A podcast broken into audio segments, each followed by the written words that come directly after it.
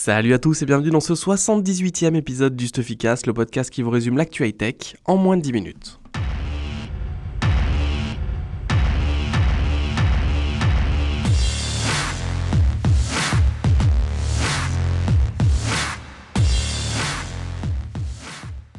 La première news de la semaine concerne Spotify qui travaillerait sur des objets connectés. Alors, on a trouvé cette info parce que euh, la société vient de mettre plein d'annonces euh, d'offres d'emploi sur son site et il cherche notamment un product manager senior pour le hardware.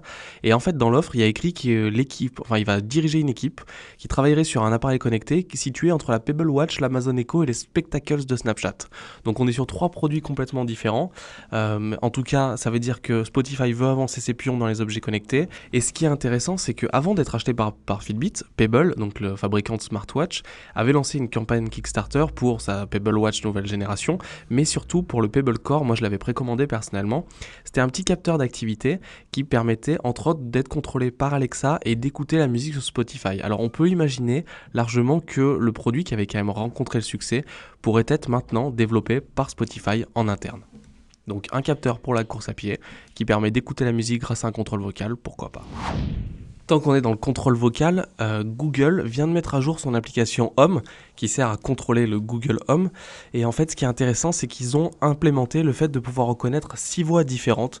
Donc c'était un manque sur euh, l'Amazon Echo et tous les assistants vocaux. Et ce qui est intéressant, donc vous allez entraîner le Google Home à reconnaître votre style de voix et lier tous vos comptes, donc que ce soit Spotify, que ce soit Google Calendar, etc. Et en fait, en fonction de qui parle l'assistant personnel, il va s'adapter et donner la réponse. Donc maintenant, quand ma femme va dire qu'est-ce qu'il y a mon calendrier aujourd'hui, elle va voir ses réponses et pas les miennes. Et ça, c'est vraiment cool. Et on espère que l'Amazon Echo va bientôt intégrer cette fonctionnalité. En parlant d'Amazon Echo, c'est un autre sujet principal cette semaine. Donc, on vous avait parlé il y a quelques semaines du fait que Amazon travaille sur une caméra connectée euh, intégrant Alexa, son assistant personnel.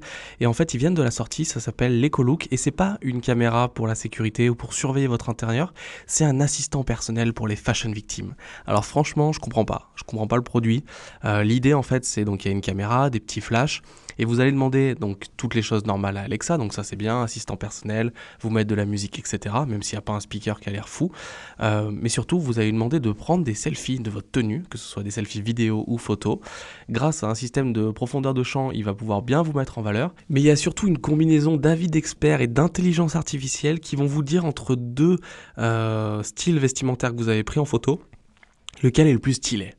Et ça, je trouve pas ça très utile. Par contre, ça peut peut-être répondre à des problèmes. Ce qui est intéressant pour Amazon, c'est qu'ils vont développer leur vertical qui s'appelle Amazon Fashion. Ils se mettent de plus en plus sur la mode. Et en gros, l'idée, c'est de proposer à l'utilisatrice ou à l'utilisateur euh, des idées euh, d'habits qui vont avec son style ou pour développer son style. Donc toujours vendre plus.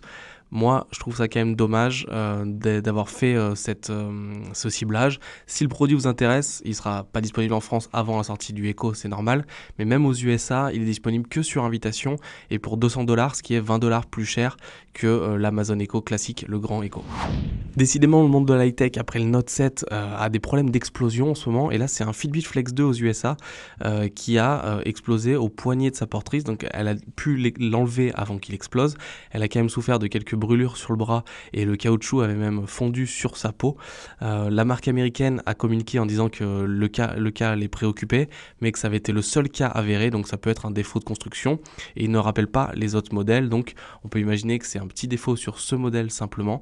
Mais Fitbit reste vigilant quand même et continue sa surveillance en espérant pour eux que ça ne se reproduise pas. Je vous remercie d'avoir écouté ce 78e épisode du Stuffycast. Ça commence à faire un paquet d'épisodes.